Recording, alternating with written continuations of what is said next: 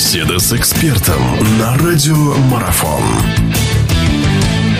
Продолжается, друзья, наша беседа. У нас в гостях Сергей Николаевич Ильевич. Мы подводим итоги баскетбольного сезона в России.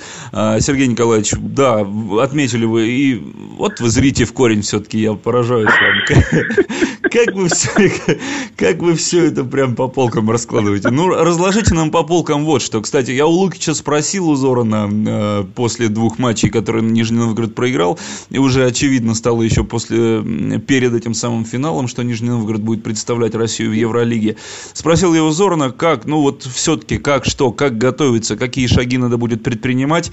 Как вы считаете, Сергей Николаевич, что Нижний Новгород, он удивит Евролигу в году в следующем, как это сделал Локомотив Кубань? И что для этого нужно сделать?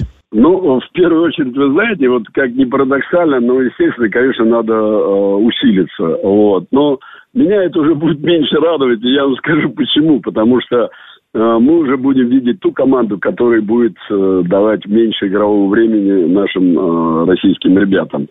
Здесь вот у меня вот немножко такое огорчение. Вот. Но э, другого выхода нет, потому что в Евролиге э, ну, не может он сыграть вот тем составом, который сейчас есть э, в обойме в Нижнего Новгорода. Там надо очень серьезные вливания делать. Я имею в виду э, ресурсы, которые связаны с приобретением э, конкретных игроков по разным амплуа.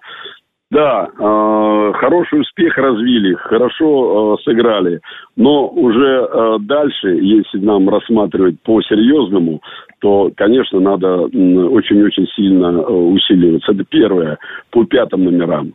То есть э, здесь нужны мощные, сильные центровые игроки, которые позволили бы, позволили бы решить э, по закрытию вот этой позиции, которая сейчас страдает у «Локомотива».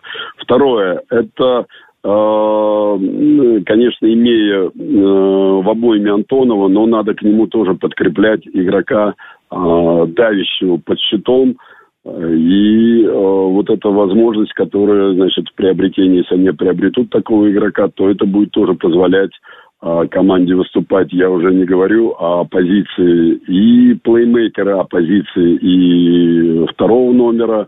Но вот здесь надо, конечно, усиливать э, команду, которая будет представлять нашу страну в Евролиге. Это бесспорно.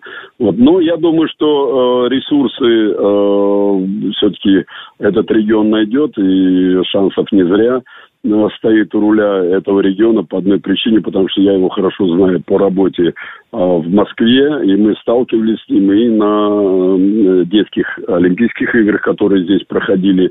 Я был одним из руководителей директората по баскетболу вот, и видел его э, прямое участие в этом и в помощи, и во всех. Поэтому я во всех ипостасях, которые э, были в спорте. Поэтому я глубоко убежден, что здесь будут какие-то подвижки.